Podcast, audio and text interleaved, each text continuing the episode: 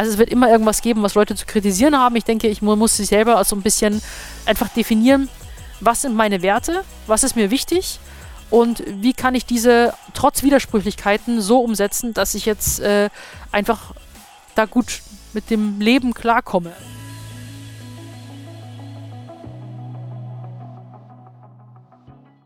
Hallo und herzlich willkommen bei Everyday Leadership, dem Live- und Leadership Talk der DFB Akademie.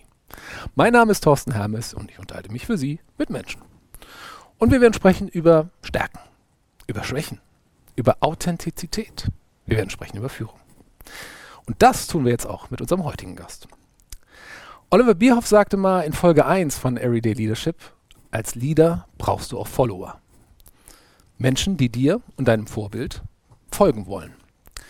Dem Gedanken folgend haben wir heute jemanden zu Gast, der es wie kaum ein anderer in Deutschland gelungen ist, dass Menschen ihr folgen. Und zwar freiwillig. Denn sie war und ist eine Pionierin.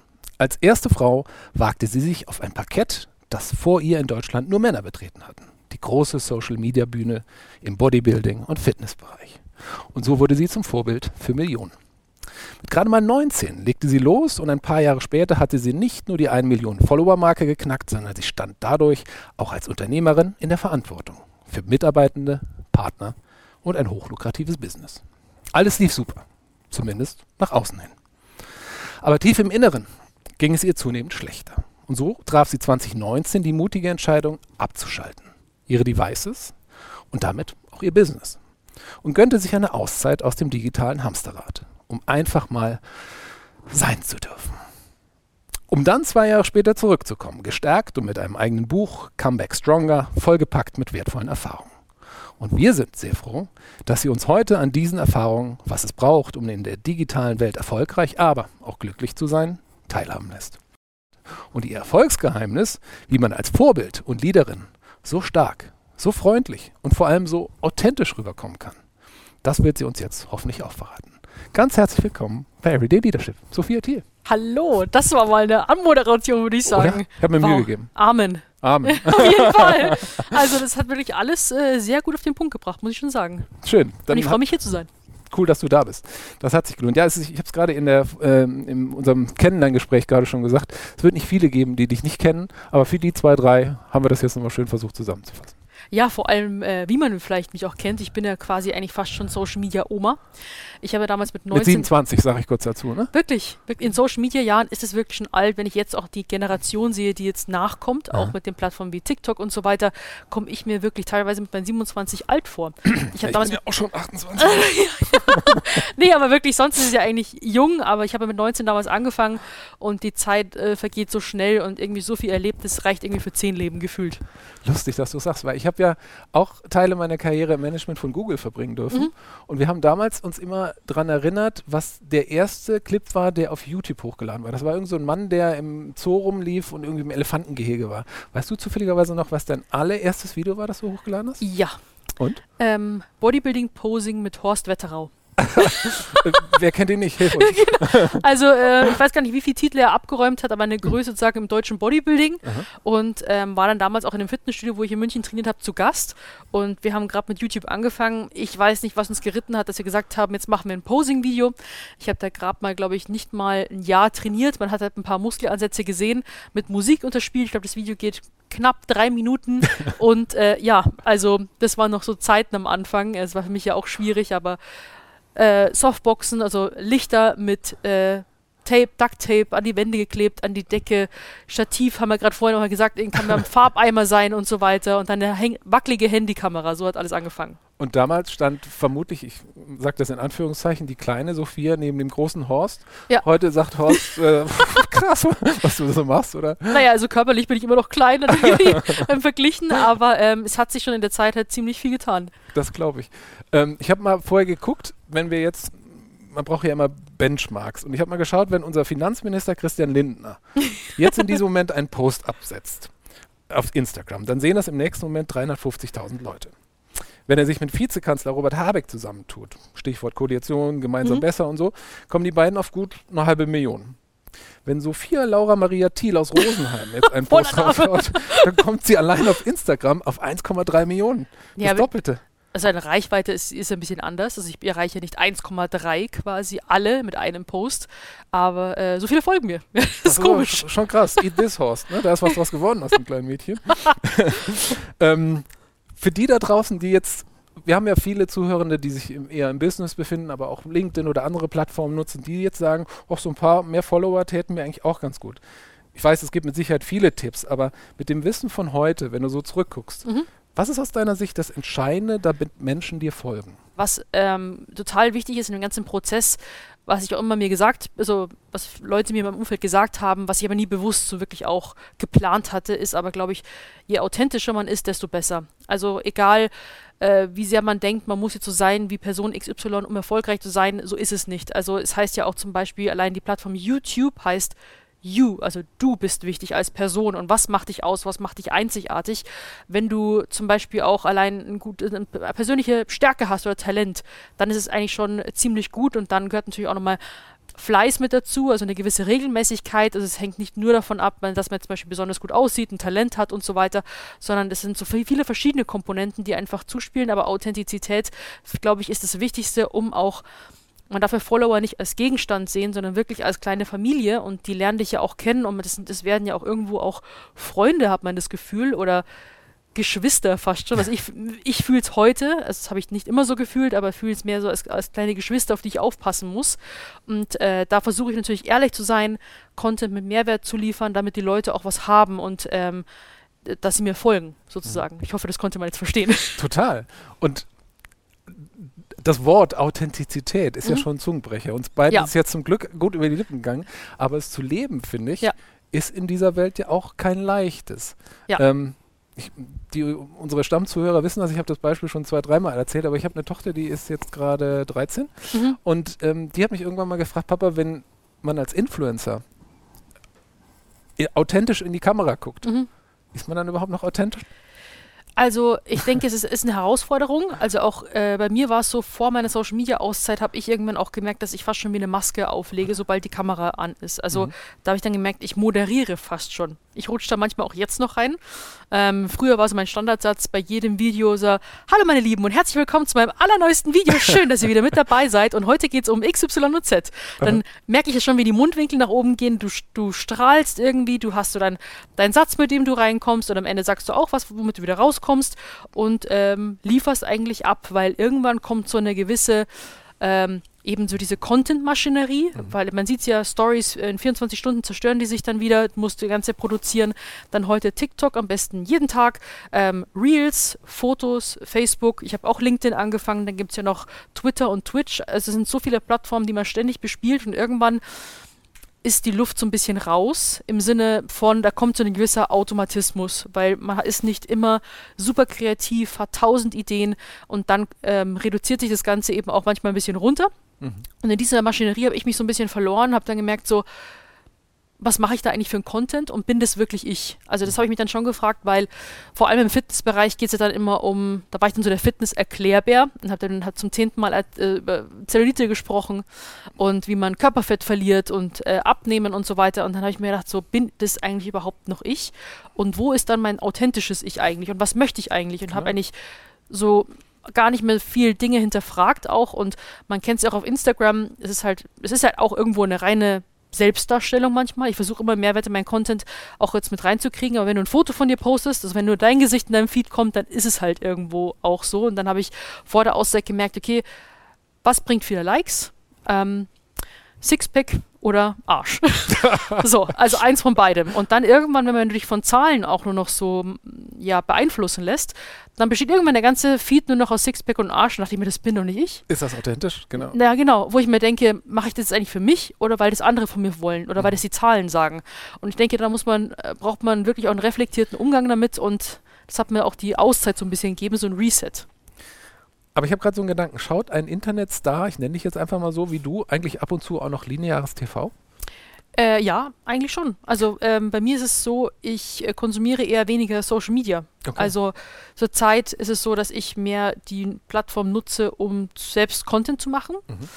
Obwohl TikTok ist relativ neu für mich und ähm, das hat wirklich einen Suchtfaktor noch, äh, der auf mich, wo ich dann irgendwie schon sage, okay, ich benutze es, benutze ich das eigentlich noch, um mir Inspiration für Content zu holen? Oder sozusagen, da gibt es ja diese gewissen Trends, die man dann auch irgendwie mitmacht oder neu macht. Ähm, oder mache ich es einfach nur blind konsumieren? Das sind auch nochmal Fragen, da muss ich mir auch selber so Zeitlimits äh, stellen, weil das artet manchmal auch aus. Also meine Bildschirmzeit ist ja generell als Influencer. Du stellst dir Bildschirmzeit? Nee, nee aber die, ich beobachte sie und okay. die ist ja eh schon als Influencer okay. halt äh, ungesund hoch. Okay. An manchen Tagen. Muss ich schon sagen. Aber es ist ja irgendwo auch mein Job. Das ist dein Beruf, ja. Genau. Eben. Das ist ein Dilemma, aber da wollte ich jetzt gar nicht so hin, sondern ja. ich habe mich gefragt, ob du The Voice of Germany kennst. Ja, klar kenne ich das. Was ich in der Sendung so spannend finde, ist, da kommt jemand auf die Bühne, singt, mhm. meistens sehr schön und ist mega aufgeregt, ist total nervös und ist ein Nobody. Niemand kennt diese Person. Ja. Bis zu einem Moment, dass einer auf den Buzzer haut. Dann drehen sich nicht nur die Stühle, für die sie es noch nicht gesehen haben, also dann drehen sich so Juroren, Stars, drehen sich um und sagen, ich hätte dich, No-Name, gerne in meinem Team. Mhm. Und in dem Moment ändert sich psychologisch was. Der No-Name wird plötzlich zum Star. Und dann sitzt dann ein Smude von Fantastischen Vier, dann Ray ja. Garvin, und sagt, bitte komm in mein Team. Wo du so denkst, hä, was passiert denn hier gerade? Ja ich muss deswegen daran denken, weil ich mir gerade vorstelle, ich habe zurück an Horst und damals gedacht, als irgendwann, das war vielleicht nicht das erste Video, mhm. aber die Sophia Laura Maria, die ich eben angesprochen habe, ja. vom, Entschuldige, vom Nobody ja. zum Star war. Ja. Du warst ja damals wahrscheinlich auch noch ein Mädchen, wenn ich dich so nennen darf, Klar. das selbst Vorbilder, Stars, äh, Führungskräfte irgendwie hatte und von heute auf morgen ohne Buzzer warst du, die auf alle geguckt haben. Wie, wie war dieser Wandel damals für dich? Also bei mir war es äh, ja auch nie geplant. Also nach dem Abitur war ich wie viele planlos. Äh, manche haben soziales Jahr gemacht, äh, Work and Travel, waren unterwegs und haben erstmal auch noch eine Pause gebraucht. Und bei mir war es so, ich war auch komplett planlos, wusste nicht, was ich jetzt studieren soll, ob ich studieren soll und habe dann eben einfach mit meinem damaligen Freund Social Media ausprobiert. Und dann ähm, ja, es war irgendwie mehr oder weniger ein Unfall, dass es dann funktioniert hat. Ähm, weil ich bin ja damals quasi, ich bin ja nur die Sophia aus Rosenheim und ich habe mit dem Kraftsport angefangen. Ich finde Bodybuilding toll und habe dadurch eben drastisch meinen Körper verändern können. Und mein Vorher-Nachher-Bild ging dann sozusagen viral. Also meine Transformation. Mhm. Ähm, Begriffe, die ja damals auch irgendwie neu waren und für, also für mich konnte ich gar nichts damit anfangen. Also war dann dieses Vorher-Nachher-Bild auch irgendwann in der koreanischen Zeitung, wo ich mir dachte, was passiert hier denn wow. jetzt eigentlich? Mhm. Und ähm, dann haben wir auch einen sehr erfolgreichen äh, Galileo-Beitrag ähm, gemacht, direkt vor der neuen Staffel von Germany's Next Topmodel. Das war ja damals auch so ein Riesenhype, irgendwie man konnte keine Folge, durfte man verpassen. Und ähm, äh, genau, ähm, dann kam mein Bericht genau vor dem und dann ist mein E-Mail-Postfach explodiert und dann ging alles so schnell, ich kann es selber kaum irgendwie in, in Worte fassen also, und irgendwie auch irgendwie sagen, was es war einfach nur ein Gefühl von überwältigt sein, mhm. aber irgendwo auch in meinem Fall von versteckte Kamera. Dann dachte ich mir, irgendwann springt jemand aus der Hecke und sagt so, haha, nur verarscht. ja, genau. nee, so, so, so, das, ist, das ist nur ein Scherz, wir haben dich nur verarscht. Aha. Also das nennt man ja auch quasi irgendwie so ein bisschen, kennst du das Imposture-Syndrom? Krass. Genau, wo man denkt, dass man ja eigentlich äh, nichts Besonderes ist und dass man das ist irgendwann auffliegt und alle Leute einen gar nicht mehr so toll finden. Also das war bei mir vielleicht so. Das habe ich ähm, noch nie gemacht in, und keiner Sendung, aber ich wollte das nur einfach mal ähm, sagen. Und es steht da drin. es steht Un da drin. Unglaublich. Ich wollte genau danach fragen, aber wir tun jetzt mal so als, äh, ja. Ja, bei mir Vollgas. Also ich habe natürlich erst ja. später auch meine Auszeit von meiner Therapeutin erfahren, weil ich ihr das auch gesagt habe, so ich konnte das eigentlich so gar nicht alles wirklich fassen. Ich konnte Erfolge nie wirklich genießen. Es war nie gut genug. Und das war ja so die Diskrepanz auch von dem, wie es nach außen quasi gewirkt hat. So quasi vom gemobbten Moppelchen zum glücklichen Muskelpaket. So die ideale Heldenreise. Und dann quasi kommen äh, Kooperationsverträge, es kommt dann irgendwie auch Geld, man kann sein Hobby zum Beruf machen. Das ist ja auch so. Und es, war, es gab auch sehr viele schöne Momente, aber auf der anderen Seite hatte ich damit auch so meine Probleme. Mhm. Lass uns das vielleicht nochmal, ähm, für diejenigen, die den Begriff vielleicht auch nicht kennen, magst du nochmal vielleicht kurz erklären, was das Imposter-Syndrom eigentlich bedeutet? Also ich habe es korrekt äh, so ähm, erklärt quasi. Mhm. Also Imposter-Syndrom ist quasi, wenn man als Person, die dann sozusagen in irgendeiner Weise erfolgreich ist, ähm, denkt, dass man ein Betrüger ist mhm. und dass äh, äh, dann irgendwann, dass irgendwann das Ganze auffliegt und Leute dann einen quasi entlarven und man ja da gar nicht so toll ist Und das ist was, was man üblicherweise in der Berufswelt auch findet. Ne? Und ja. das ist also jetzt nichts Spezifisches im Influencer-Dasein, sondern viele Menschen, die irgendwie in eine neue Rolle kommen, Chefin werden oder sowas, denken, oh Gott, wenn die jetzt also merken, ich kann das ja noch gar nicht. Mhm. Man sucht sozusagen nach einer Bedienungsanleitung, ja. vielleicht für einen Job. Und die hattest du damals auch nicht, ne? Nee, also vor allem gab es ja da auch keinen wirklichen äh, pauschalen Plan so, wenn du Influencer bist, dann machst du jetzt quasi diese Ausbildung ja, genau. und da lernst du dann das, das, das, sondern es war ja irgendwie so, äh, Learning by Doing und ähm, habe dafür auch ziemlich viel aufgegeben, weil ich gemerkt habe, dass es halt ein, wirklich ein Fulltime-Job ist und meinen ganzen Alltag irgendwie einnimmt. Mhm.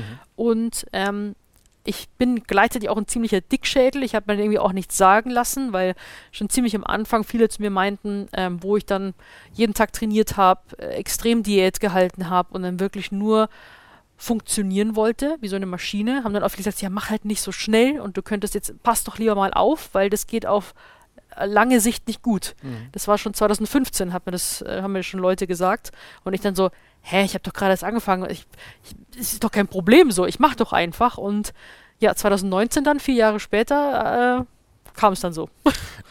Da kommen wir gleich hin, aber ich würde gerne noch einmal für all diejenigen, die jetzt so sagen, ja, ja, genau, so geht es mir auch gerade irgendwie in meinem Job. Mhm. Wie bist du damals also ich stelle mir das mal so vor. Am Anfang war wahrscheinlich, du warst einfach überwältigt, hast gedacht, krass, krass, krass, alles wächst und gedeiht. Mhm. Aber irgendwann ich meine, eins ist klar, geliked, gemocht zu werden und so weiter, finden wir ja alle schön. Mhm. Aber wann wurde für dich eigentlich so bewusst, dass du auf neben diesen schönen Seiten, neben Likes und Beifall, auch vielleicht eine Verantwortung für die Menschen da draußen hast, die auch an, die, an dir ziehen, ziehen und was haben wollen? Ja, von, von Anfang an hatte von ich Anfang das Gefühl. An. Also okay. es war so, dass ich ja davor die Schülerin war, mhm. quasi. Ich komme vom quasi erst gemobbt wegen dem Gewicht und wegen dem Aussehen. Ja dann äh, diese Transformation ging ja ziemlich schnell bei mir, also ich, weil ich auch ziemlich radikal war, also innerhalb eines Jahres ähm, oder nicht mal in einem Jahr habe ich 30 Kilo abgenommen. Man hat eben dann einen körperlichen wow. Unterschied schnell gesehen. Und dann dachte ich mir, ja, okay, es ist jetzt mal so, also nicht mal ein Jahr. Und dann wurde ich unter einem Jahr quasi von, von der Schülerin zur Lehrerin katapultiert. Und dann mhm. wollten Leute alle von mir wissen, wie hast du das gemacht? Und, vor, und dann war ich plötzlich in der Expertenrolle. So ja, obwohl ich ja eigentlich selber noch in dem Prozess war von, ähm, mit meinem Körper klarkommen und okay, ich habe jetzt mein Gewicht äh, verloren, aber wie halte ich das Ganze jetzt eigentlich?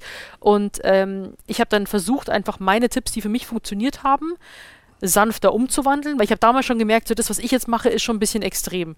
Und kein normaler Mensch, irgendwie so keine, zum Beispiel Mutter mit drei Kindern, wird jetzt jeden Tag ins Gym gehen, irgendwie nur noch seine abgewogenen Mahlzeiten essen und alles berechnen und ähm, sein ganzes Leben oder sein Alltag so wie ich dann auch ausrichten. Mhm. Aber habe dann versucht, mit bestem äh, Gewissen einfach auch meine Tipps rauszugeben und ähm, ja, habe aber dann trotzdem im Hintergrund halt dann meine Struggles immer noch gehabt. Also weil ich ja auch dann so meine alten Dämonen von vor meiner Fitnesszeit, äh, also Pubertät und so weiter, äh, Kindheit habe ich dann quasi mitgenommen und musste dann quasi in diesem neuen Lifestyle dann auch mit diesen Dämonen umgehen. Gibt es da noch so einen Moment, also ich, ich habe wirklich eben gedacht, wenn jemand sagt, Mensch, mir geht es gerade genauso, ähm, gibt es da noch so Learnings, wo du sagst, ja, so habe ich es damals gemacht oder so hätte ich es machen sollen, wenn dieses Imposter, dieses Hochstapler-Syndrom hochkam? Ja. Wie kann man damit, ohne es runterzudrücken, ja. vielleicht damit umgehen, dass man gut damit klarkommt? Mit sich selbst. Also ich weiß nicht, äh, ich äh, bin ja in Therapie und bin absoluter Fan. Ich spreche auch heute offen darüber seit meiner mhm. Auszeit. Und es ist für mich aber bis heute eigentlich immer noch ein Prozess, damit umzugehen. Also ich kann nicht sagen, dass ich das nicht heute manchmal so empfinde. Mhm. Also wo ich mir manchmal denke, äh, ja, aber warum denn eigentlich? So, ich äh, bin halt die Sophia und quasi jeder Mensch ist doch irgendwie kocht sein kocht auch mit Wasser ja. quasi seine Sachen und ähm, aber es ist nicht mehr so schlimm wie früher. Also das hat natürlich auch sehr viel mit Selbstwert zu tun. Also mhm. ich hatte äh, sehr geringen Selbstwert und habe mich immer sehr, bin gut im, unterm Scheffel stellen quasi oder sich ein bisschen runter machen eher, weil lieber nicht äh, zu hochnäsig werden oder jetzt irgendwie Eigenlob stinkt. Also das sind immer so Dinge, die irgendwie so fest bei mir eingebrannt sind. Das im Ohr, ja. ja, mhm. aber manchmal ist es auch ganz gut, sich äh, für manche Dinge auf die Schulter zu klopfen. Das habe ich gut gemacht. Ich weiß nicht, ob ich es hätte damals anders machen können. Also ich denke mir ja oft so, wie wäre es, also wie hätte es, wäre es gelaufen, wenn ich so und so gemacht hätte. Aber letzten Endes, ja, auch wenn es teilweise also echt schwer war und ich echt hart auf die Nase geflogen bin, glaube ich, hat das alles so sein müssen. Hm. Krass. Also wenn Sie vielleicht gerade in so einer Situation stecken, merken Sie, Sie sind nicht alleine, selbst so tolle Menschen wie Sophia Thiel, oh. arbeitet jeden Tag daran. Eine Sache, die du auch gerade noch gesagt hast, ähm, du hattest damals keinen Plan, hast du, glaube ich, gesagt. Heute sind wir im Beruf ja so, dass wir eigentlich für alles einen Plan brauchen. Mhm. Also wir brauchen auf jeden Fall eine Strategie und dann müssen wir genaue Meilensteine mhm. und so weiter und so fort. Du hattest damals gar keinen. Wann kam irgendwann so ein Punkt, wo du gesagt hast, okay, jetzt muss ich aus diesem Zufall, aus diesem Chaos irgendwie was Strukturiertes machen oder mhm. lief das einfach so? Also von Anfang an, wo ich, mhm. also 2015, wo ich so ein bisschen, oder 14, 15, wo ich reingekommen bin. Also da war es so, also ich hab, bin generell äh, ein Fan also von Plänen. Ich bin, glaube ich, ein sehr, also ich habe mich damals auch so ein bisschen als Control-Freak bezeichnet, mhm. ähm, weil es war ja auch so, ich habe immer schon den Wunsch gehabt abzunehmen. Ich wollte immer nur, dass mir jemand einen Plan vorlegt. Mhm. Ich so, kann mir einfach jemand einen Ernährungs- und Trainingsplan machen? Ich befolge den blind. Ja. Habe ich dann auch so gemacht hat auch funktioniert. Und ähm, deswegen, so, ich wollte auch immer einen Plan haben, quasi, da muss das funktionieren und das und das und das. Aber je verkrampfter ich wurde und desto mehr ich geplant habe und es nicht so funktioniert hat, desto mehr hatte ich mit mir selbst zu kämpfen. Mhm. Also es war dann schon so, ich wollte ja schon alles im Leben äh, kontrollieren. Also äh, für die, die es nicht wissen, ich spreche heute auf Social Media auch offen über meine Essstörung und generell Suchterkrankungen ähm, haben eben so diese Sache von der extremen Kontrolle. Also vor allem bei Essstörungen will man die Kontrolle über sein Leben haben, also auch Privatleben, wie es einem geht und am besten alles durchstrukturieren. Aber manchmal ist es, kann man eben, man kann das Leben ja nicht kontrollieren. Es kommt immer wieder was Ungeplantes dazwischen und das hat mich dann immer umso mehr rausgehauen, mhm. weil ich eben eine gewisse Erwartungshaltung auch an alles hatte. Und ähm, deswegen, ich bin heute zwar immer noch ein äh, äh, Fan von Plänen. Mhm. Also ich mag das immer gern, wenn irgendwas strukturiert ist und ähm, vorbereitet, aber ich habe da mehr oder weniger ein bisschen losgelassen und äh, eben weiß, dass irgendwas immer dazwischen grätscht und das Leben eben nicht kontrollierbar ist, aber was ja auch schön ist. Denn viele schöne Dinge in meinem Leben habe ich ja gar nicht geplant. Und ich denke, das muss man sich vor Augen halten. Schön, dass du das sagst, weil ich habe mich gefragt, ob in dem, was du geplant oder nicht geplant hast, also diese Wahnsinnskarriere, die du einfach hingelegt ja. hast, gab es da vielleicht einen, ich nenne es jetzt mal einen objektiven Fehler, der sich aber im Nachhinein als Glücksfall irgendwie rausgestellt hat. Also wurde das vielleicht damals jemand gesagt hat, du darfst auf keinen Fall dies und das. Und dann hast du es aber trotzdem nach deinem Bauch so gemacht. Mhm. Und im Nachhinein war es richtig? Ist sehr gute, interessante Frage.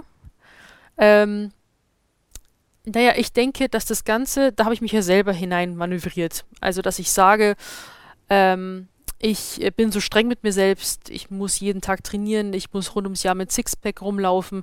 Da habe ich mich ja immer und immer mehr in so ein dysfunktionales Essverhalten hineingestrudelt. Wofür ich aber, wie das gekommen ist, aber heute dankbar bin, weil ich denke mir, jeder Mensch, der da draußen rumläuft, hat ja sein Päckchen. Muss jetzt keine Essstörung, kann auch Depression, Angststörung oder irgendwas anderes äh, sein. So. Und es ist ja auch vollkommen normal. Und man ist ja, man ist ja gut drin, Dinge immer unter den Teppich zu kehren, bis das dann irgendwann unter dem Teppich hervorquillt. Man hat dann diesen Haufen an Schmutz sozusagen vor sich, wenn man das sich bildlich vorstellt. Und dann hat man eben vielleicht Dinge wie eine Midlife-Crisis zum Beispiel, wo man denkt, was passiert hier jetzt eigentlich? Und man fängt dann zum ersten Mal an, sich mit sich selbst zu beschäftigen und ähm, möchte sein Leben radikal verändern. Und mein Päckchen quasi in dem Sinne hat mich so arg dazu gezwungen, mich ganz früh mit mir selbst zu beschäftigen, mhm. wodurch ich das Gefühl habe, es kann jetzt alles irgendwie in Zukunft kommen, weil ich das Schlimmste mit mir selbst eigentlich schon durch habe. und ähm, deswegen würde ich das Ganze eben, ich, ich traue dem auch nicht hinterher, so, warum habe ich das gemacht und hätte ich doch nie diesen Weg eingeschlagen quasi. Mhm.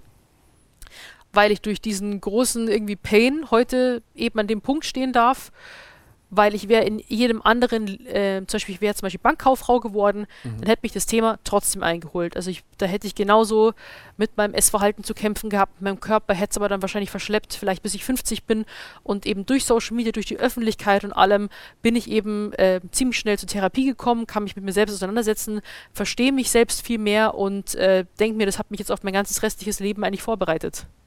Dieser alte Satz, für irgendwas ist es immer gut, ne? Also ja. Mhm. Ja, voll. Also auch jede, zum Beispiel damals so dieses Gym, also dieses Hardcore-Gym in München war mein zweites Zuhause. Mhm. So. Das hieß es dann, okay, läuft aus hier, ähm, wird 2019 abgerissen. Dann dachte ich mir, hä? also mein Zuhause wird hier abgerissen, das gibt's doch nicht. Das war nämlich ganz schlimm. Aber jetzt im Nachhinein dachte ich mir, es ist gut, um aus diesem ähm, Hardcore-Bodybuilding-Blase, in der ich drin war, ähm, musste ich eben wegen der Heilung meiner Essstörung raus. Also mhm. Also ich mache ja bis heute quasi einen Kraftsport, mhm. aber damals war das eben wie so eine kleine Bubble und ähm, da habe ich mich ähm, sozusagen mit meinem Essverhalten sehr stark an anderen orientiert, wie die das machen, wie viel Kontrolle sie ausüben und so weiter. Und mir musste das alles entrissen werden, damit ich nur auf mich selbst äh, mich fokussieren kann und diesen Heilungsprozess lostreten konnte. Mhm. Genau. Ich glaube, dieses Gefühl kennen viele. Ja. Manchmal muss tatsächlich auch irgendwas enden, damit was Neues beginnen kann. Ne? Ja, also, genau. Mh, spannend.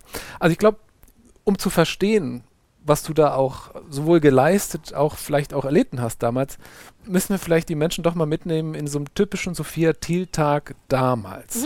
Mhm. Gib uns mal äh, vielleicht so einen typischen Sophia-Tag wieder damals aufstehen. Wann klingelt der Wecker?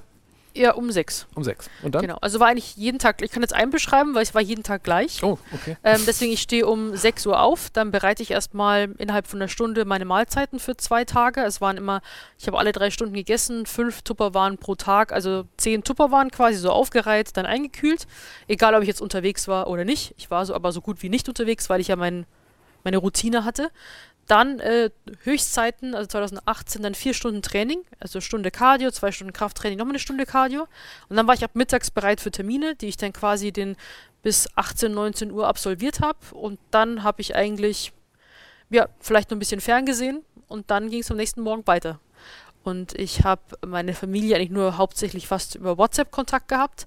Also Freunde haben sich komplett, hat, hatte ich eigentlich so keine mehr in dem Sinne. Und ich war auch nie, ich hatte sonst keine anderen Hobbys. Also ich war auch nie jetzt irgendwie ähm, essen oder, also ich war nie essen, weil ich ja auch immer meine Tupperware mitgenommen habe. Ich war immer die, die, die den Löffel dann bestellt, mhm. wenn überhaupt. Du hast mal, wenn ich das sagen darf, eine krasse Geschichte erzählt. Äh, am Geburtstag gab es immer eine besondere Torte für dich, ne? Eine Klopapiertorte, ja. Erzähl, was das ist. Ja, aber das Ding ist, mein, mein Geburtstag fällt immer, also der ist im März mhm. und im April ist die größte Fitnessmesse in Deutschland, in Köln, die FIBO. So. Mhm. Und vor der FIBO macht man ja irgendwie eine FIBO-Diät, weil dort möchtest du ja quasi auch in Shape kommen. Da ist dann quasi Figurvergleich und ich habe dann immer im Januar damit angefangen und bei meinem Geburtstag im März gab es halt keine kein Cheaten, gibt es ja keinen Geburtstagskuchen. Also haben, hat meine Mom mal mir quasi Klopapier so gestapelt, das sah dann aus wie eine Hochzeitstorte, weil ich partout gesagt habe, ähm, nichts zu essen schenken, nichts zu essen machen. Ich esse nur meine Sachen und so war es auch im Urlaub, wenn wir gefahren sind.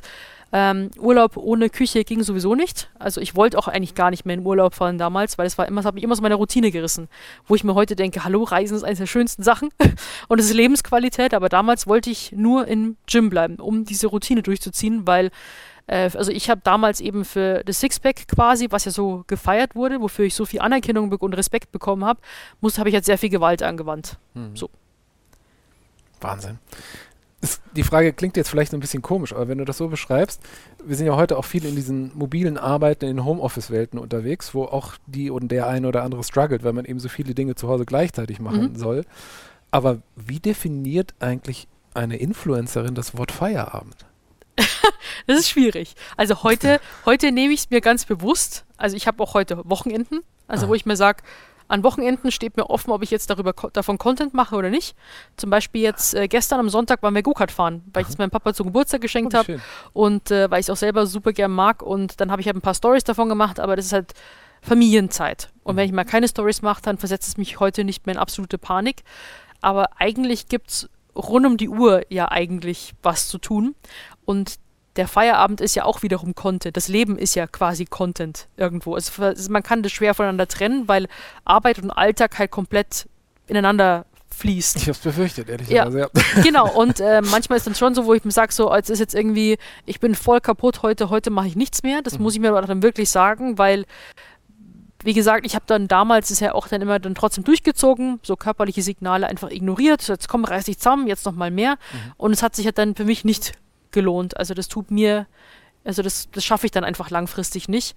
Und ähm, ja, Feierabend nehmen, Urlaube, Feiertage ist eine schwierige Sache als Influencer. Mhm. Du hast eben gesagt, das hat du hast mit deinen Freunden und Familien eigentlich so überwiegend über WhatsApp oder ähnlichen Kontakt gehabt. Was hat das mit deinem, mit dir, aber auch deinem, ich nenne das jetzt mal echten, äh, analogen Umfeld gemacht?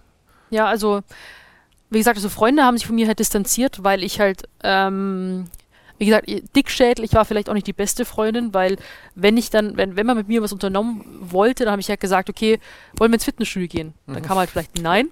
Und dann so, ja. Lass doch was essen gehen. Ja, genau. Ja, essen gehen ist, ja, kann ich meine Tupperware mitnehmen? Ja, hm, so. Bin ich ja dann das Alien. Man, man, ich merke ich ja heute quasi, ich äh, kenne auch manche, die dann ihre Tupperware mitnehmen und habe dann auch mal gemerkt, so wie sehr man sich auch, weil ich dachte früher so, das ist doch nichts Schlimmes so, ich bin da dann günstig und so, muss mir keine Essen kaufen, weil ich mein eigenes mitnehme, das wird doch keinen stören. Aber ich habe das mal von, na, also andersrum quasi jetzt nach meiner Auszeit mitbekommen, wie jemand mit der Tupperware da sitzt und habe dann gemerkt, was das für, wie das so disso dissozialisiert, kann man das so sagen? Nein, das ist so ein, so ein bisschen abkapselt, ja, isoliert voll. von der Gruppe quasi. Mhm. Und dachte ich mir, oh Mann, und äh, die Person hat dann auch gemeint, so ja, sie muss das machen und war dann auch so fokussiert und da habe ich mich dann gleich hineinversetzen können.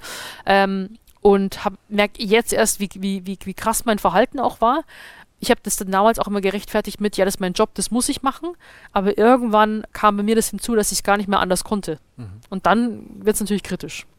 Und das generell, also ich habe jetzt mein, seit meiner Auszeit habe ich ähm, alte Freundschaften wieder reaktivieren können, die sich ein bisschen verlaufen haben da zu der Zeit. Und das habe ich gemerkt, wie, wie wichtig mir das eigentlich ist. Also damals hatte ich meine, in der Hochphase meine Bezugspersonen. Mhm. Also das war halt mein Trainer und mein damaliger Freund.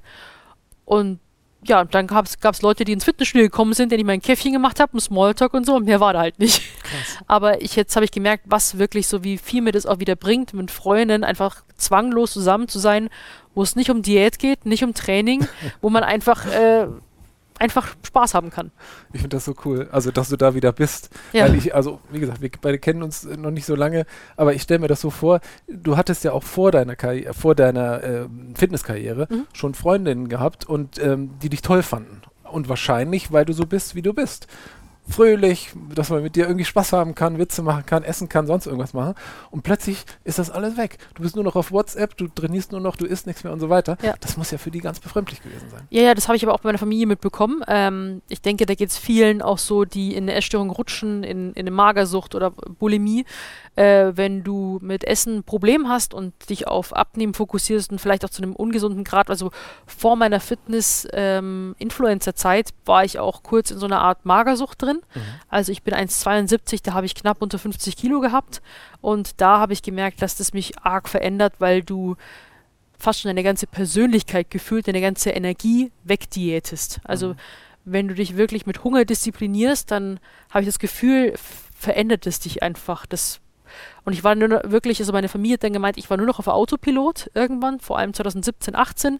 Ich bin gekommen, habe äh, meinen Soll erledigt und bin wieder gegangen. Also quasi nicht ansprechbar, kaum zugänglich und das habe ich aber nie wahrgenommen, weil meine Eltern meinten mir so, ja, was ist denn los? Red doch mit uns.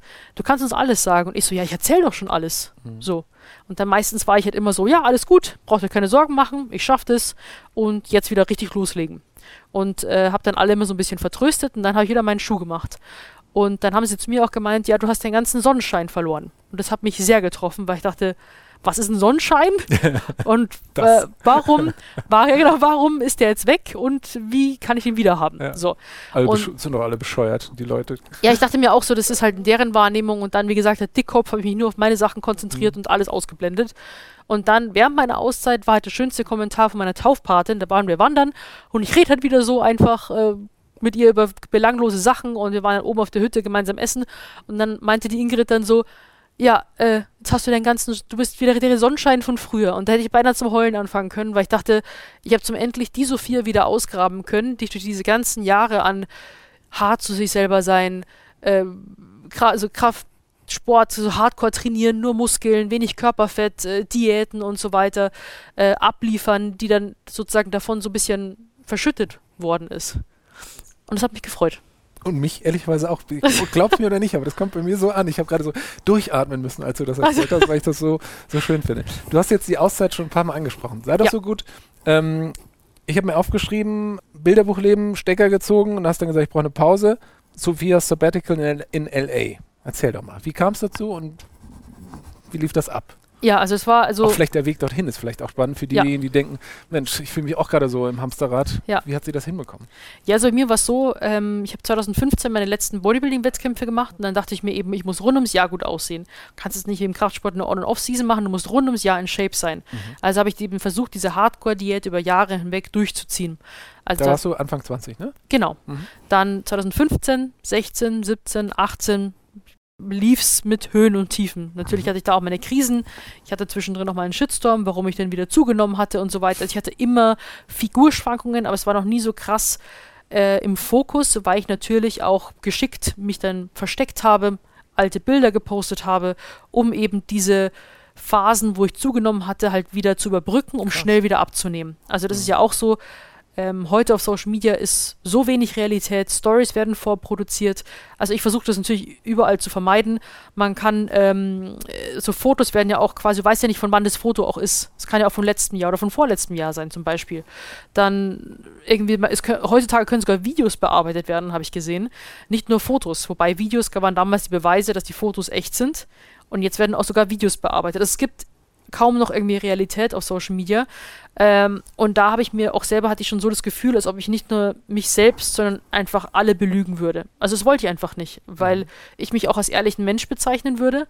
Und das hat mich dann ähm, einfach so gestört an dieser ganzen Geschichte. Naja, jedenfalls stand die FIBO wieder vor der Tür, auch 2019, und ich habe meine alljährige FIBO-Diät eben angefangen im Januar und habe dann eben gemerkt, ähm, ja, irgendwie äh, funktioniert es nicht so. Also ich habe nicht abgenommen, also auf der Waage war die Zahl gleich, hatte aber das Gefühl, dass ich Muskeln verliere, Fett behalte und Wasser im Körper habe. Also einfach, also ganz komischer Zustand, so fast schon wie entzündet. Und dann dachte ich mir, okay, aber das ist die, genau die gleiche Diät wie sonst auch immer, gleicher Trainingsplan. Irgendwas habe ich jetzt vielleicht kaputt gemacht in all den Jahren, Stoffwechsel ruiniert, was auch immer, dass ich jetzt nicht mehr abnehmen kann. Ähm, und dachte mir, okay, keine Panik, du bist ja innen drin immer noch die gleiche Sophie, egal mit welcher Form du auf die FIBO gehst. Ich, die Suppe, die ich mir also eingebrockt habe, muss ich jetzt auch auslöffeln. Dann hatten wir auch noch äh, im Januar, äh, Februar, März äh, verschiedene Projekte, wo wir Fotos und Videos gemacht haben.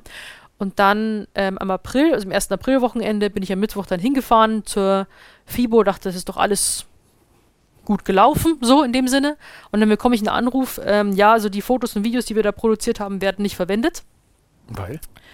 Weil ich dem Sinnbild eines, einer, eines Fitnessvorbilds nicht mehr gerecht werde. Uff.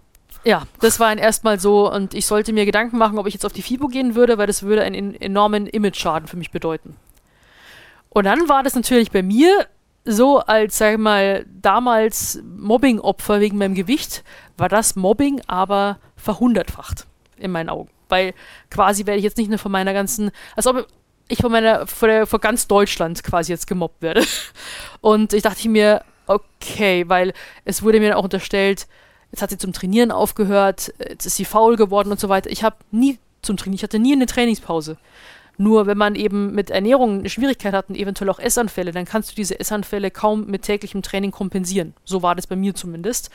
Aber ich habe immer versucht, die Kontrolle wieder rumzureißen, dadurch ist es immer schlimmer geworden. Also mhm. von diesen Gewichtsschwankungen, die lang am Anfang vielleicht so sind, also ganz leicht, werden die Ausschläge immer extremer, von super dünn und dann wieder super zunehmen. Also diese äh, auch Kilos, die man dazu und abnimmt, diese Diskrepanz wird immer stärker. Mhm. Und dann habe ich diese Nachricht bekommen und bin dann irgendwie so ein bisschen in so ein Loch gefallen und dann.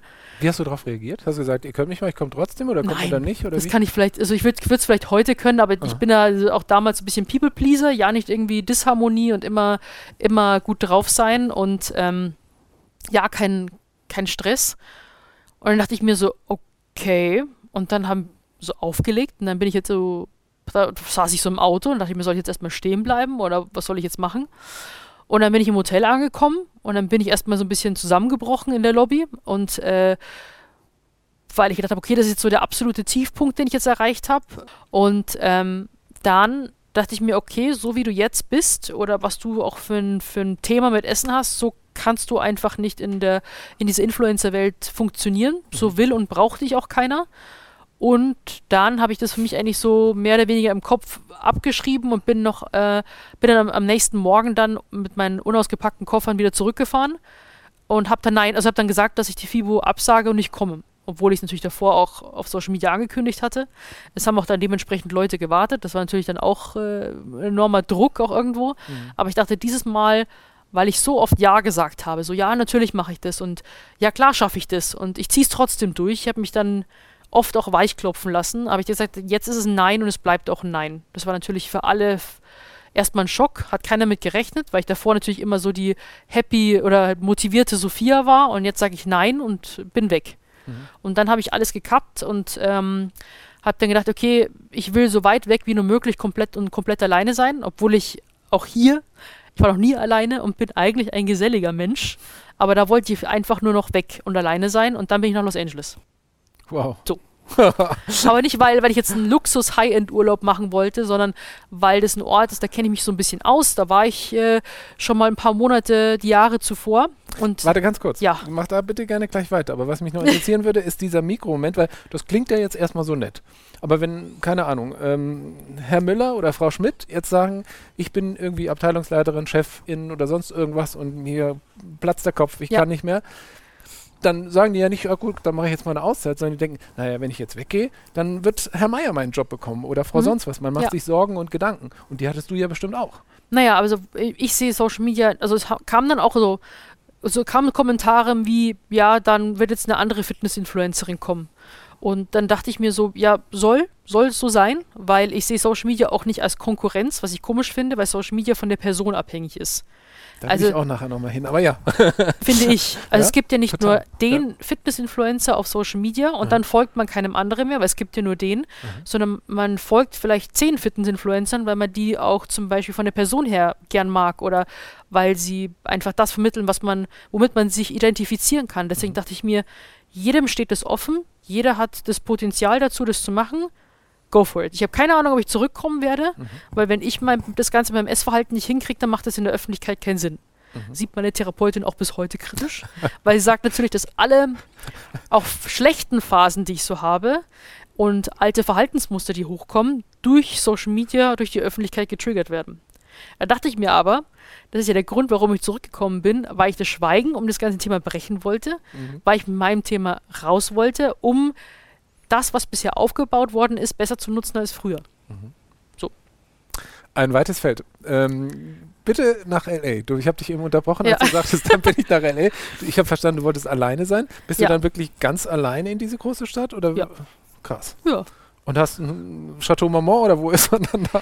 Nee, ich, was macht man da? Also mir ist so, so, ich, äh, wie bereits gesagt, also ich kenne mich da eben äh, ein bisschen aus. Ich wollte Aha. nicht an einen Ort, wo ich komplett lost bin. Also ich habe mich eh schon lost gefühlt und ich wollte mich ein bisschen auskennen und dann dachte ich mir, wenn ich nach, nach Los Angeles gehe, mit Gold's Gym, dem Wetter und so weiter, wird mich alles motivieren, dass ich ganz schnell wieder meine alten Trainings- und Ernährungspläne zurückfinden kann, okay. wieder in Form kommen kann, also in Shape und dann kann ich zurückkommen und bin glücklich und zufrieden. Das war am Anfang die Intention wahrscheinlich. Ja, am, also ich habe vom ersten Tag der ähm, Auszeit auf ihr Ende hingearbeitet und daraus sind zwei Jahre geworden, wobei das ganze erste Jahr nur quasi, ja, es ist- hört sich jetzt krass an, aber Scheitern war. Ich habe es quasi immer wieder versucht durchzuziehen, hingefallen, durchzuziehen, hingefallen.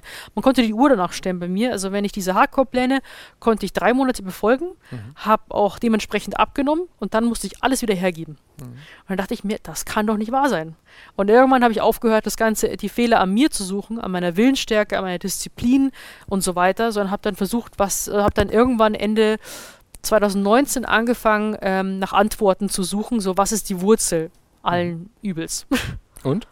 ja, habe dann eben auch schnell gemerkt, ähm, dass, also weil ich die Kontrolle eben so, so regelmäßig verliere und das Gefühl habe, dass ich das selber nicht in, in der Hand habe, als ob ich wie so ein Hai quasi, der dann quasi die Augen nach hinten klappt und dann einfach nur darauf losmacht und du wachst erst danach wieder auf, wenn du, wenn alles schon vorbei ist. Und dann dachte ich mir, das ist ein richtig gruseliger Zustand. Ich habe keine Ahnung, woher das kommt, was ich dagegen machen kann und ich habe das Gefühl, es hört nicht auf.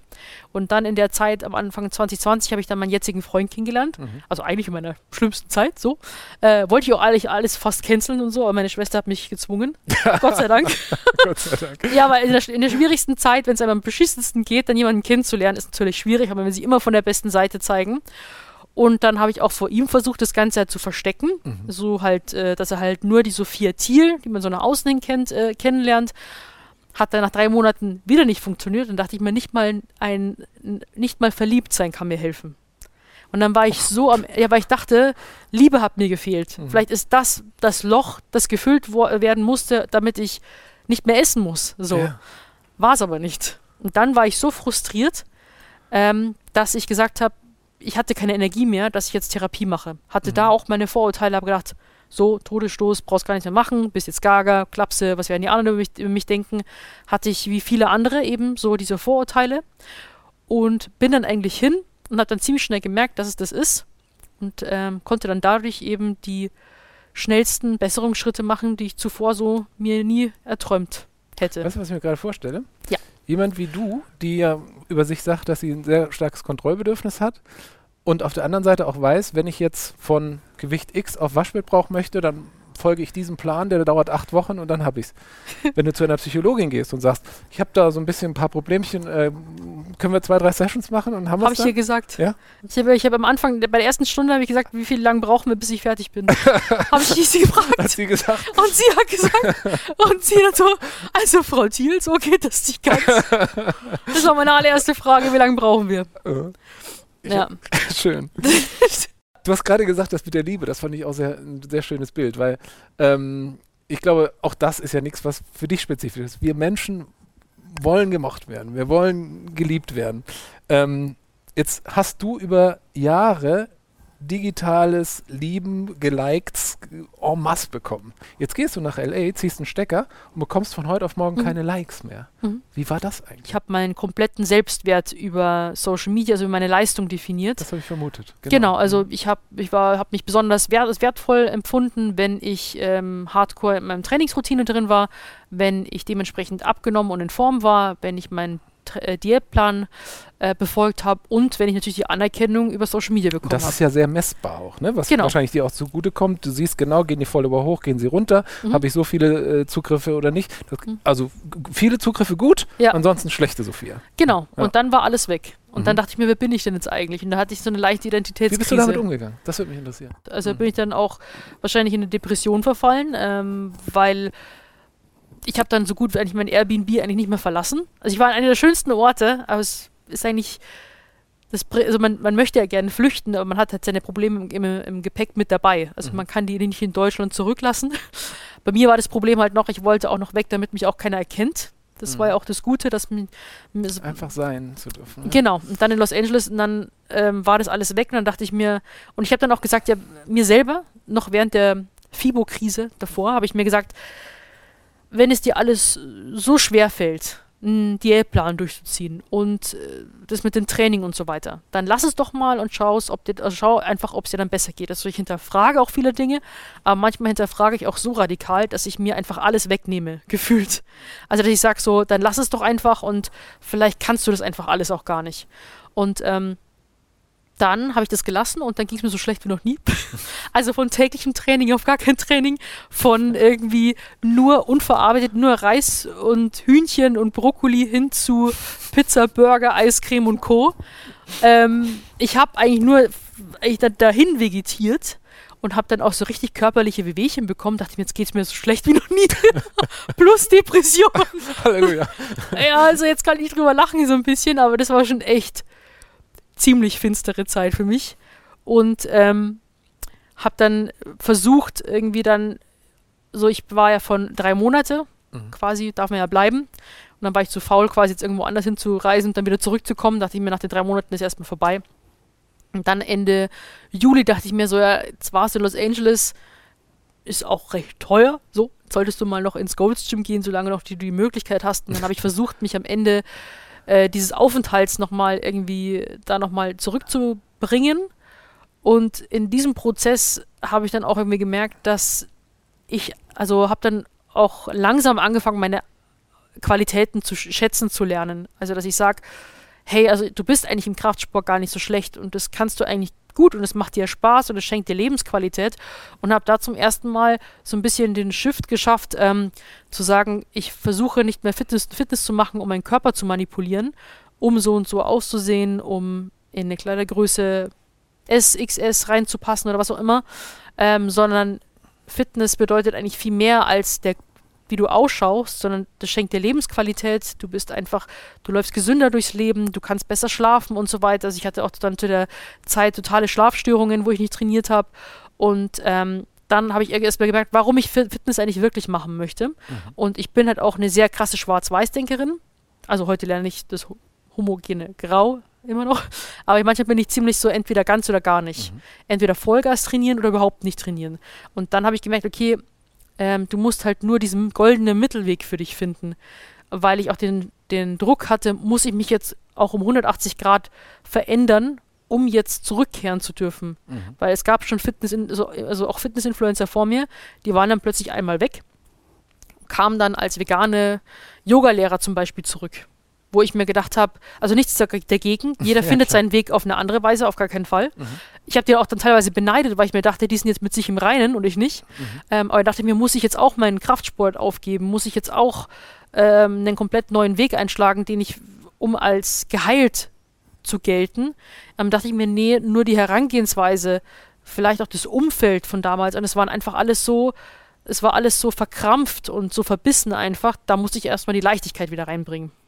Ich würde dich gerne fragen, in diesem Prozess, der nicht nur dir, sondern mir und wahrscheinlich vielen Zuhörenden auch schwerfällt, wenn man wieder so in diesem, ah, es muss aber doch so sein, ich habe doch jetzt diesen Plan gemacht und wenn nicht, dann muss es so sein. Was, was hilft dir, diese, diese Schattierung im Grau zu finden? Grau also, ist eine komische Farbe, weil sie so komisch, aber ja. weißt du, was ich meine, ne? Ja, voll. Ähm, Nee, was mir hilft, ist äh, immer an die Punkte zurückzudenken, wo es mir richtig schlecht ging. Mhm. Und dann dachte ich mir, in diese Punkte, also in diese Mom Momente will ich nie, da will ich nie wieder nochmal hin. Mhm. Also ich möchte es nicht nochmal durchleben, nur weil ich jetzt sage, es muss besonders schnell gehen, es muss so, weil warum switcht man manchmal oder warum denkt man, dass man das so wie früher machen muss? Weil man das schon mal vielleicht gemacht hat, weil man irrtümlich denkt, dass es funktioniert hat Mhm. Ich habe ja auch mir so quasi, ich habe mich ja selbst konditioniert, dass es nur auf diesem Hardcore-Weg funktioniert bei mir. Und das wiederum gibt einem Kontrolle und Sicherheit. Und das ist ja nur das Bedürfnis nach Sicherheit quasi, dass man das gewünschte Ergebnis bekommt. Ja. Und bei mir war es auch so, warum ich jetzt zum Beispiel auch heute manchmal das Bedürfnis habe, so, ach, jetzt, jetzt, könntest du ja eigentlich mal wieder jeden Tag trainieren und eigentlich könntest du auch mal dein Essen wieder abbiegen und so oft musst du jetzt auch nicht irgendwie essen gehen und so weiter. Der innere Drillcoach, der ist da schon noch irgendwo und ähm, meldet sich auch immer wieder mal, aber dann denke ich mir, nee, weil so wie es früher ist, dann kann ich ja die Uhr danach stellen und dann bin ich irgendwann wieder weg. Mhm. Also wenn ich das so mache oder dann bin ich vielleicht komplett weg von Social Media und ich denke dann immer so, ähm, was zählt denn eigentlich wirklich im Leben? So, das ist jetzt, weil jetzt kann, man hier sehr äh, philosophisch werden, aber ich habe mir gedacht, okay, was ist mir jetzt heute besonders wertvoll, was ich nicht dadurch verlieren möchte? Weil damals hatte ich das Gefühl, dass ich durch mein Verhalten ziemlich viel kaputt gemacht habe und sehr viel verloren habe, sei es im Privatleben oder auch beruflich. Mhm. Ähm, und es war ja immer so gefühlte Selbstsabotage bei dem Ganzen. Und dann denke ich mir so, ich denke dann auch in die, jetzt in die Zukunft, ähm, zum Beispiel, was ist mir wirklich wichtig, das ist eben meine Familie. Ich möchte mit meiner Familie viele schöne Momente verbringen, genauso wie in meiner Beziehung. Und ich möchte jetzt nicht in meiner Beziehung sagen, ich gehe jetzt mit dir nicht mehr essen, ich gehe jeden Tag ins Training und so weiter, ähm, nur damit ich meinen Dickschädel wieder durchsetze. Oder was ist, wenn ich meine Mama bin? Mhm. So, die Mama so, die gibt dann ihre Kinder ab, weil die möchte jeden Tag äh, ins Training gehen. Die kocht sich dann ihr Essen separat vor und sagt dann, ja, Kinder, ihr könnt schon irgendwie Schokolade essen, aber wenn das Mama nicht macht, was bin ich denn dann für auch für ein Vorbild? Und da das hat mir auch dann, das gibt mir immer zu denken, wie möchte ich denn, wie stelle ich mir mein Ideal-Ich in der Zukunft vor? Mhm. Eben intuitiv essen, mit sich selbst gut umgehen, Spaß an der Bewegung haben und nur so möchte ich mich auch in der Zukunft sehen und nicht so wie früher, weil mhm. da, das, das könnte ich einfach nicht. Spannend. Es ist irgendwie so ein bisschen, ich habe das gerade nochmal, wie du es so schön beschrieben hast, durchdacht und ich finde, das Wort Dilemma passt eigentlich ganz gut auf der, ich erkläre dir, was ich meine. Auf der einen Seite hast du eine Community, die dir eine Resonanz, eine Rückmeldung gibt, so wie du damals warst mit Waschbrettbauch, motivierst du mich, bist du mein Vorbild, Mensch Sophia, alles super cool, du bekommst Kohle dafür, äh, alles läuft. Aber trotzdem fühlst du dich nicht wohl. Das heißt, im Außen stimmt es irgendwo, im Innen stimmt es irgendwie nicht. Jetzt auf der anderen Seite könnte man sagen, okay, ich werfe das alles ab, wieder schwarz-weiß denke, werde weiß und sage, Social Media mache ich nicht mehr, Fitness schon gar nicht, ich futter mich den ganzen Tag voll, dann stellt man irgendwann fest, Mist, ich habe kein Geld mehr und ich fühle mich in meinem Körper nicht mehr wohl. Auch nicht gut. Das heißt, man hat so ein Dilemma die Frage, die ich mir stelle, und das ist tatsächlich was, was glaube ich auch wieder nicht Sophia-spezifisch ist, sondern was ja generell so ist. Wenn du in einem Job bist und auf LinkedIn sagst, ich bin Chief of Everything, dann kommen ganz viele Menschen, die dir erzählen, was für ein toller Hecht du bist. Mhm. Ähm, aber auf der anderen Seite hast du nur Stress und dann ja. siehst deine Familie nicht und so weiter. Würdest du sagen, das ist einfach das Dilemma des Lebens oder hast du da heute einen Weg gefunden, wo du sagst, ach, so schwer ist das für mich heutzutage gar nicht mehr? Ach, da denn richtig zu finden? Ja, da war ich doch neulich auch auf äh, im OMR, hatte ich doch einen, einen riesigen Talk auch dazu. Mhm. Eine große Konferenz in Hamburg, ne? 60.000 Zuhörende. Also war, bei mir waren es äh, jetzt, glaube ich, 5000, mhm. also auf, der Bühne. war nicht auf der großen Bühne. In echt, ne? Ja. Also, ja. Grüße an Philipp Westermeier, war eine geile Veranstaltung. Ja. Genau. Und äh, meinen Vortrag gehört auch? Äh, ich war in der Halle. Ah, war in der Halle. Okay, Wenn du das mir ist jetzt gut. eine Frage stellen willst, dann fühle ich mich nicht gewappnet, aber ich habe dich gesehen, ja. Ja, aber das ist so, äh, da stand ja auch dann hinter mir auf dem Riesen, auf dem Banner stand der Influencer Höhen, Tiefen und Widersprüche. Mhm. Wobei ja das nicht nur im Influencer-Dasein ist, sondern im ganzen Leben. Mhm. Man ist ja immer irgendwo widersprüchlich. Und äh, man will immer das haben, was man nicht haben kann, nach dem Motto.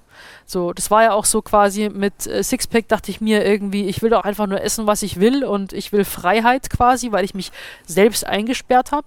Dann habe ich die Freiheit und ich sehe mich nach der Kontrolle. Mhm. Und das ist halt, glaube ich, das ist eben so die, die Schwierigkeit, dass man da quasi sich so, ein, so eine Balance hat.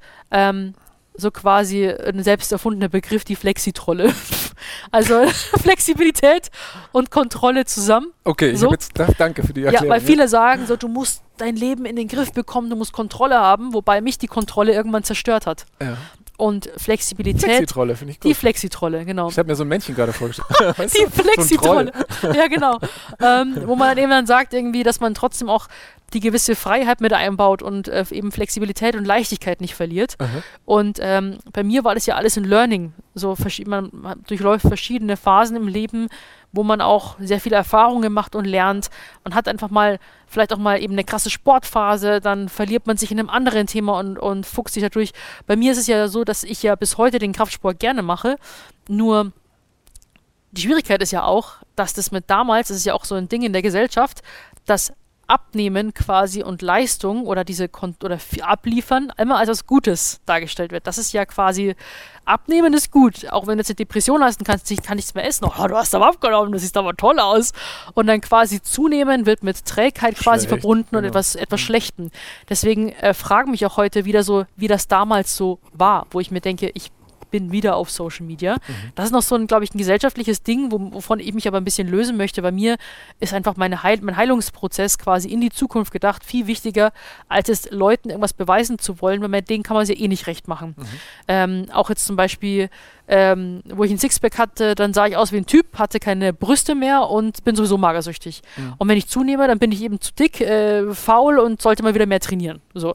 Also es wird immer irgendwas geben, was Leute zu kritisieren haben. Ich denke, ich mu muss sich selber so ein bisschen einfach ähm, schau äh, einfach definieren, was sind meine Werte, was ist mir wichtig und wie kann ich diese trotz Widersprüchlichkeiten so umsetzen, dass ich jetzt äh, einfach da gut mit dem Leben klarkomme. Also das ist ja eben auf und ab, ist ja nicht linear. Man kann nichts irgendwie planen und sagen, so muss jetzt irgendwie funktionieren.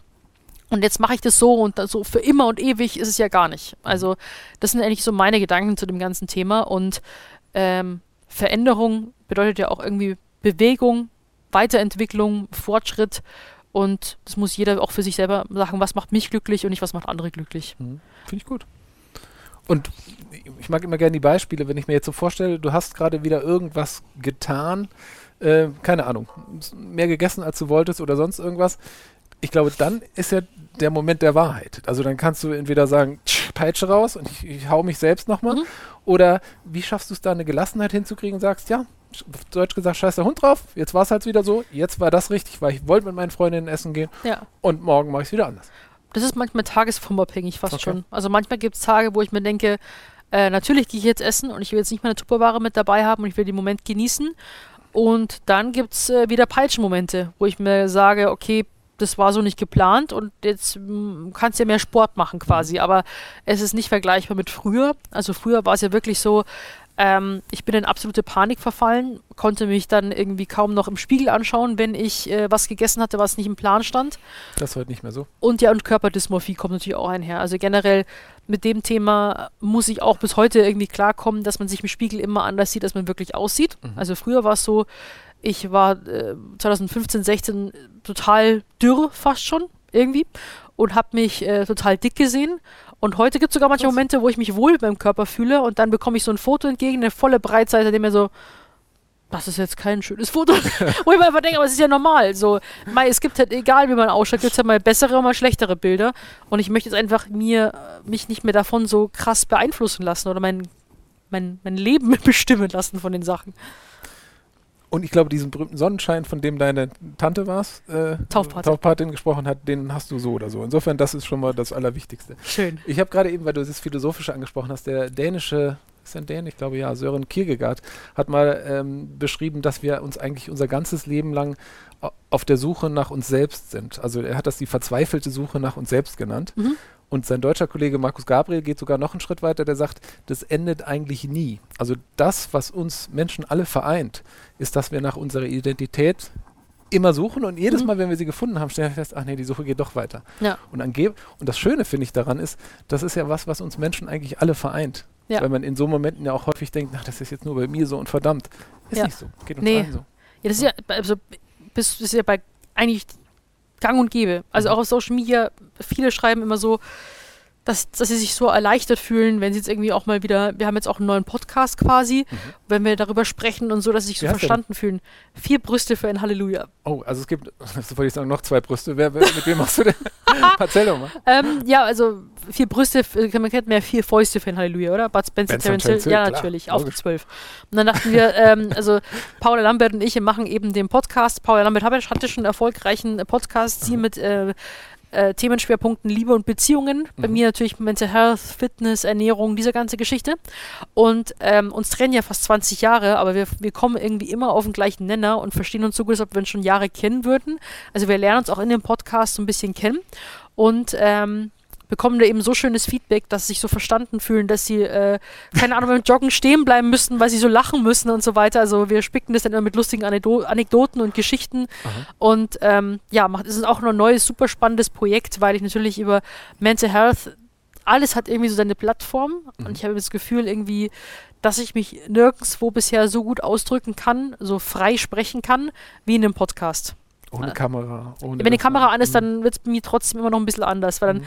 versuche ich mich kurz zu fassen, ein bisschen oberflächlicher äh, zu reden, quasi Mann sollte und so. Aber da gehe ich halt wirklich so in die Tiefe, auch was mir widerfahren ist und ähm, geben auf dieses, wir wollten also auch einen Podcast mit Mehrwert machen, also immer mit so Mental Health Oberthema und gehen dann auf verschiedene Aspekte ein. Cool. Also da unbedingt mal reinhören. Ja, gerne. Die, wenn die Folge rum ist, gleich rüberschalten in den anderen und mal gucken, was da los ist. Ich würde gerne noch kurz bei dem Thema mentale Gesundheit bleiben, weil du warst ja kürzlich auch bei ähm, der Robert-Enke-Stiftung zu Mhm. Gast. Äh, Ja. Theresa Enke, auch schöne Grüße, war auch schon mal zu Gast bei uns. Ähm, und in dem Kontext musst du mir noch eine Frage erlauben. Es gibt ja unzählige Studien, die belegen, hast du ja auch schon selbst gesagt, dass Social Media für unsere Psyche, für unseren Geist nicht sonderlich gut sein können. Also Depressionen und so weiter, Fear of Missing Out, ähm, anonyme Hate Speech, das permanente Vergleichen mit anderen, wir, haben, wir kennen das alle. Du selbst hast nicht nur gute Erfahrungen gemacht. Und ich könnte mir vorstellen, dass sie oder der eine oder andere jetzt da sitzt und sagt, dann macht sie eine Auszeit und dann kommt sie zurück und was macht sie? Sie fängt wieder an mit dem Krams. Erzähl uns warum. Was bewegt dich Mit, da? mit anderem Krams. Es ist ja Ich nicht, das bewusst jetzt es ist ja genau nicht der gleiche Krams wie früher. Ja, ja, fair, fair. Aber Stell ähm, das bitte klar. Ja. Ähm, habe ich vorhin ja schon kurz angeschnitten, dass ich äh, schon mir überlegt habe, ob ich es jetzt machen sollte oder nicht. Meine Therapeutin hat sehr, sehr kritisch gesehen und meinte auch, ob das wirklich so eine gute Idee ist, weil es mir natürlich während meiner Auszeit sehr gut ging. Also war sehr frei und ähm, wie soll ich sagen, ja, einfach wieder einfach gelassener. Und dann habe ich gesagt, so, nee, ich möchte das, was bisher aufgebaut worden ist, nicht einfach auflösen lassen, sondern ich möchte die Reichweite für etwas Neues, anderes, Positives in meinen Augen nutzen.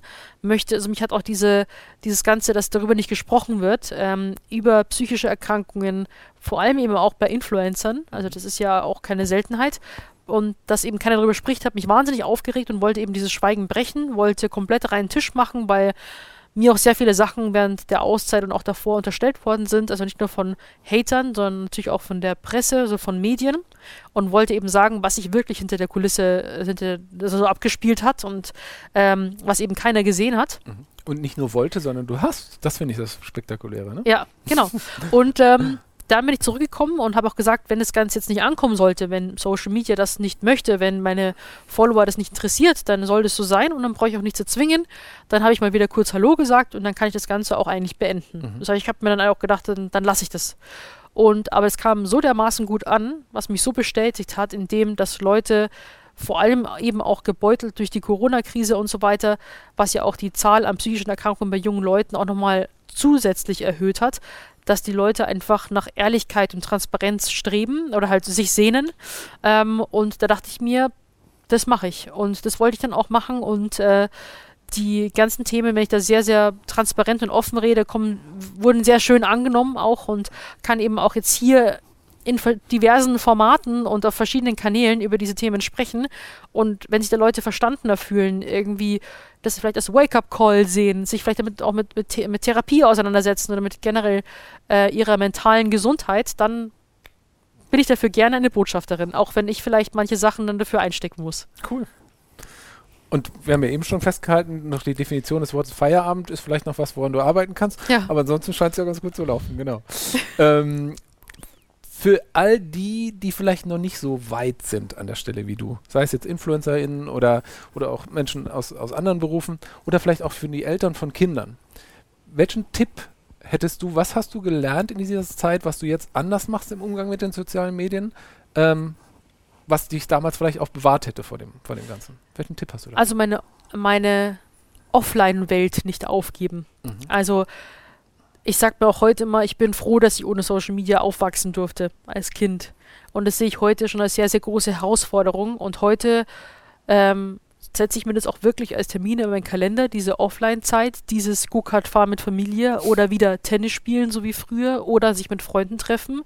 Und äh, jetzt am Samstag bemalen wir Keramik. So, ja. Hätte ich das von alleine geplant? Wahrscheinlich nicht. Aber wir werden das machen. Und das wird schön sein.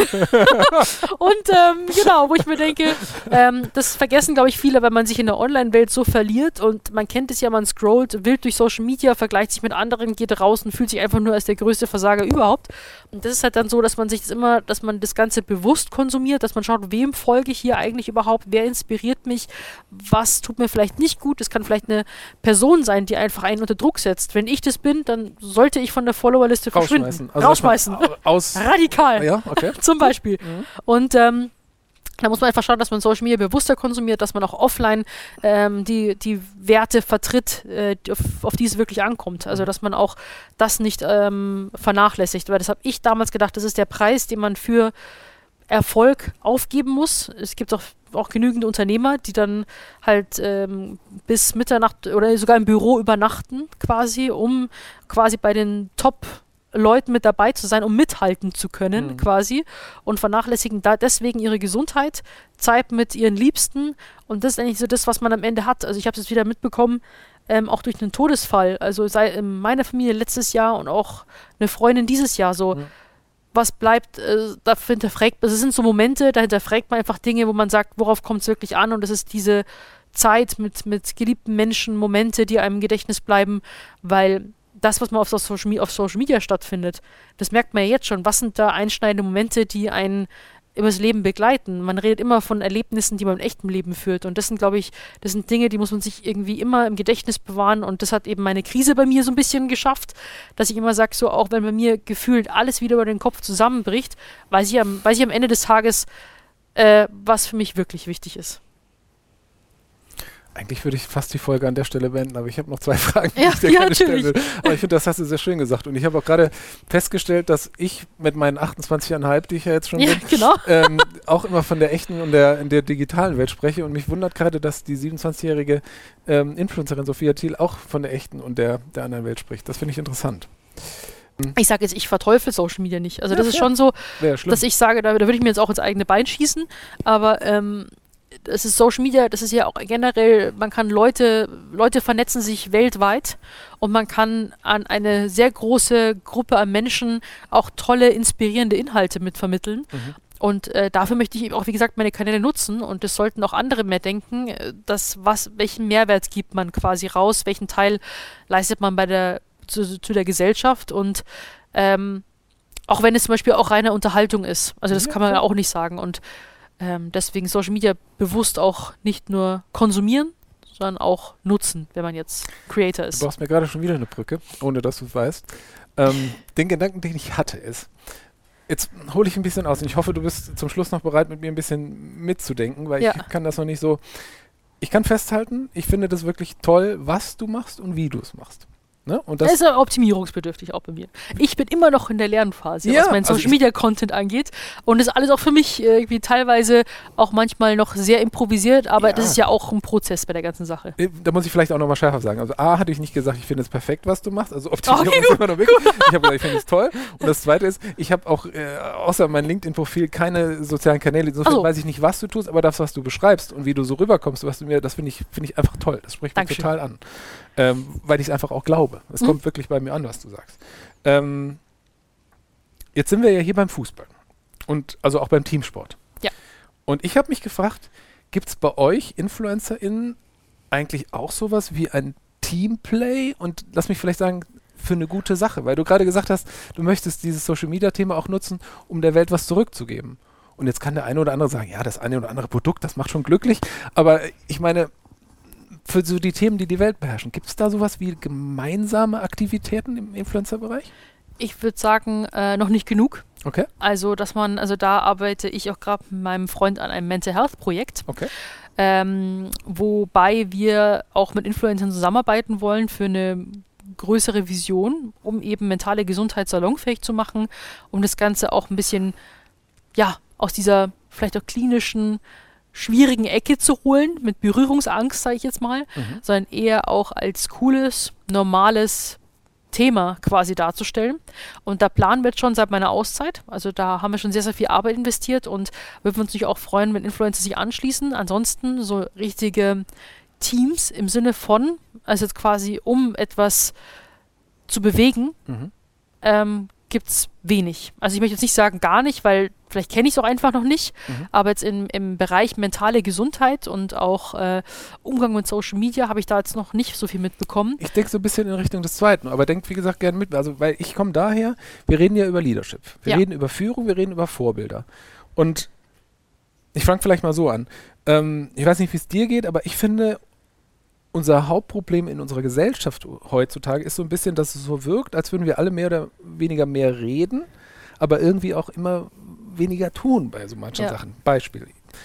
Thema X, klar, ändere ich mein Profilbild, hau das rein, Thema erledigt. Okay, ich mache auch noch einen Post dazu, natürlich unterstütze ich den Trend X oder Y, poste noch ein paar nette Worte, dann drehe ich mich aber rum von meinem Rechner und schüttel den Kopf und sage, die Leute sind alle bescheuert, außer ich irgendwie so. Ähm, so kommt es mir manchmal vor. Und mit dem, wenn man so den Blick auf die großen Themen unserer Zeit richtet, Mhm. bleibt für mich so die essentielle Frage, wie ändere ich auch mein Verhalten Mhm. im Hinblick auf meine Umwelt, meine Mitmenschen? Ja. Und da habe ich mich halt, wie cool wäre das, wenn man dank euch, sage ich jetzt mal, auch dazu beitragen könnte, dass man sein Verhalten für eine bisschen bessere Welt irgendwie ändern könnte. Ja. Ich weiß, das ist noch keine Frage.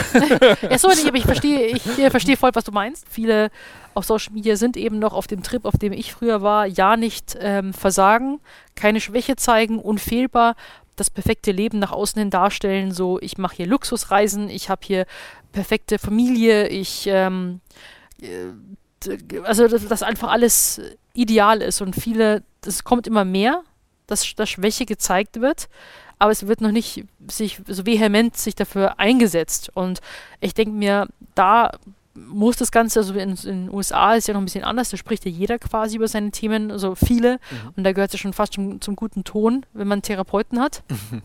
Und das muss, glaube ich, hier in Deutschland in der krassen Leistungsgesellschaft, wo jeder stark genug ist und seine Probleme selber regeln kann, ähm, das, glaube ich, muss man noch ein bisschen äh, hinkriegen und vor, auch vor allem im Influencer-Bereich, weil da ist einfach noch zu viel ähm, heile Welt. Und äh, jeder Mensch äh, trägt irgendwas mit sich herum, sei es eben vielleicht auch aus der Kindheit, ein Trauma, was auch immer. Äh, Durch irgendwas äh, haben wir, sabotieren wir uns vielleicht manchmal selbst und haben das Gefühl, irgendwas zerrt an uns oder irgendwas Negatives hängt einem nach und man weiß nicht, woher das kommt und so. Und das ist eben wichtig, dass man da auch viel Aufklärung auf Social Media betreibt, damit Leute früher ihre vielleicht auch destruktiven Verhaltensmuster erkennen, verstehen. Genau da will ich so ein bisschen hin, weil du sagst, auf der einen Seite Aufklärungsarbeit ist, glaube ich, ganz, ganz wichtig. Ne? Das, äh, aber ganz einfach meine Wahrnehmung. Ich glaube, Aufklärungsarbeit wird in vielen Bereichen schon gute und viele Dinge getan. Ich frage mich immer, wie kommt man aus dieser, wir müssten doch mal, oder auch der moralinsaure Zeigefinger, der immer, Ja. du- du musst doch mal jetzt endlich was für die Umwelt tun und du musst doch jetzt auch mal netter zu deinen Mitmenschen sein, du blöder Mhm. Hund. Ähm, da sind wir, glaube ich, schon teilweise viel. Und Ja. ich frage mich, wenn jemand in der Lage ist, aus einem faulen Menschen wie mir irgendwie mich dazu zu bringen, dass ich 100 Sit-Ups am Tag mache, Mhm. weil ich eben dir folge. Wäre es nicht auch denkbar, dass man gemeinsam, vielleicht als wirklich die Top 10 Influencer aus Deutschland oder wie auch immer, für ein Thema, nehmen wir mal ein Thema, das wahrscheinlich für alle irgendwie gleichbedeutend ist, ist Hate Speech. Also Mhm. ich kenne niemanden, der gern gemobbt, beschimpft oder sonst was wird und trotzdem findet es statt. Mhm. Kannst du dir vorstellen, dass man da irgendwie gemeinsam als Influencer sagt, wir gehen so ein Thema mal an? Also ich denke, man kann auch hier in dem Bereich natürlich auch hier viel Aufklärungsarbeit schaffen. Nur was ich bei dem Ganzen irgendwie am eigenen Leib erfahren habe, ist, dass es wahrscheinlich, dass man es nie schaffen wird, Hate komplett aus Social Media wegzu, also fernzuhalten. Das hört sich zwar jetzt richtig traurig an eigentlich, aber es wird immer Leute geben, Mhm. genauso wie auf der Straße oder dass man, also die einfach haten. Den kann man auch, ich habe ich hab auch manche Hater konfrontiert, also wirklich angeschrieben. Mhm. Und das äh, eskaliert manchmal, dass dann auch gesagt wird, okay, das ist meine eigene Meinung und dann ist da eine Wand, an- mit der man sprechen kann quasi. Also man kann natürlich sagen, wie man mit Hate besser umgeht, weil Hate zu eliminieren ist schwieriger, als zu lernen, damit umzugehen und vielleicht zu sagen, dass ich mich äh, von Social Media wegen Cybermobbing und so weiter zum Beispiel mehr distanziere. Mhm. Also da, da geht es eher um das Thema, um den Thema Selbstschutz, als Leute dazu zu bewegen, anders zu sein. Weißt du, was ich meine? Das hört sich zwar schwierig an, Ja. ähm, weil manche, ich habe auch mal eben, die ich auch konfrontiert habe, die haben sich dann entschuldigt und meinten so, ja, das habe ich doch gar nicht so gemeint und ich habe meinen Kommentar wieder gelöscht und so weiter und vielleicht war ich auch ein bisschen neidisch oder was auch immer. Und ähm, aber diese Energie auch einzeln aufzubringen und auf jeden einzelnen Menschen einzugehen, weil die haben ja alle ihre Probleme, die sie ja versuchen, dann über Hate anderen quasi aufzudrücken. Also die Mhm. haben ja nur ein Problem mit sich selbst, was sie dann äh, quasi, und die merken ja meistens gar nicht, dass sie Hater sind. Also das sind dann Männer, aber auch Frauen, wo ich dir gesagt habe, warum hatest du mich? Und dann so, hä, wie hate? Und ich so, ja, du bist ein Hater, wenn du sowas schreibst.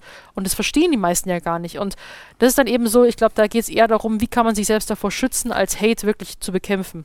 Vielleicht muss äh, der Auftraggebende dann statt Unternehmen X für Ja. Produkt Y vielleicht das Bundesministerium für Soziales und äh, für die Familie sein, dass man vielleicht mal sagt, Mensch, äh, Leute wie du, äh, die in der Lage sind, uns zu Sit-Ups und weiß ich nicht, also bis jetzt nicht du irgendwie Fortnite tanzen zum Mitmachen zu, das Verhalten wird ja beeinflusst durch Ja. euch. Und wieso sollte es nicht klappen, dass man irgendwie sagt, Influencer United, wir setzen uns für Thema X oder Y ein und versuchen mal das Verhalten von uns Menschen so ein bisschen menschlicher zu machen. Aber gut, Ja, ich denke, das ist halt auch vielleicht ich ist so, schwelge. Du merkst. Ja, genau. Vielleicht kann man, ist ja Hate ist ja quasi nur das, das die, die, die, die äh, quasi das Resultat Mhm. aus eben dem der Unzufriedenheit mit sich selbst. Was heißt Unzufriedenheit? Auch hier äh, Thema mentale Gesundheit, Mhm. Achtsamkeit, achtsamer Umgang mit sich selbst, weil ich denke, wenn man mit sich selbst im Reinen ist, Hatest du auch nicht. Richtig. Mhm. Also da muss man wirklich gucken, also okay, was ist die Wurzel, wofür man sich einsetzt und aber ich denke, dass in Zukunft schon immer sowas stattfinden wird. Ich hoffe es. Also, ich würde sagen, an der Stelle mache ich mit meinen Gedankenexperimenten einen Punkt. Ähm, sag danke, dass du mitgedacht hast. Und falls irgendwann dieses Influencer United-Thema kommt, hier hat es angefangen, bei Ja. der DFB-Akademie. Auf jeden Fall. Gut. Ähm, entlassen möchte ich dich aber nicht, liebe Sophia, bevor ich dir auch die Frage gestellt habe, die bei uns jeder Gast am Ende Mhm. der Folge bekommt. Und die geht so. Everyday Leadership. Das bedeutet für mich.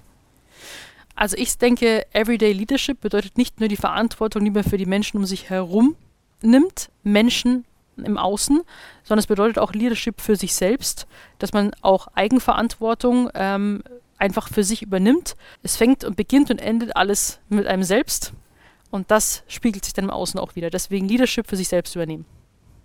Und das lassen wir genau so stehen. Finde ich gut. Danke, liebe Sophia. Dankeschön.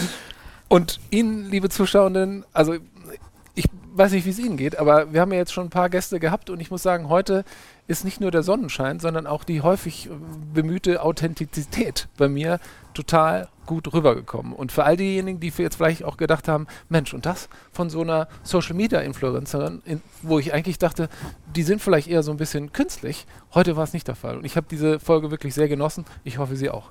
Insofern, hören Sie rein bei Vier Brüste für ein Halleluja und ich wünsche Ihnen noch einen ganz, ganz tollen Tag. Auf bald.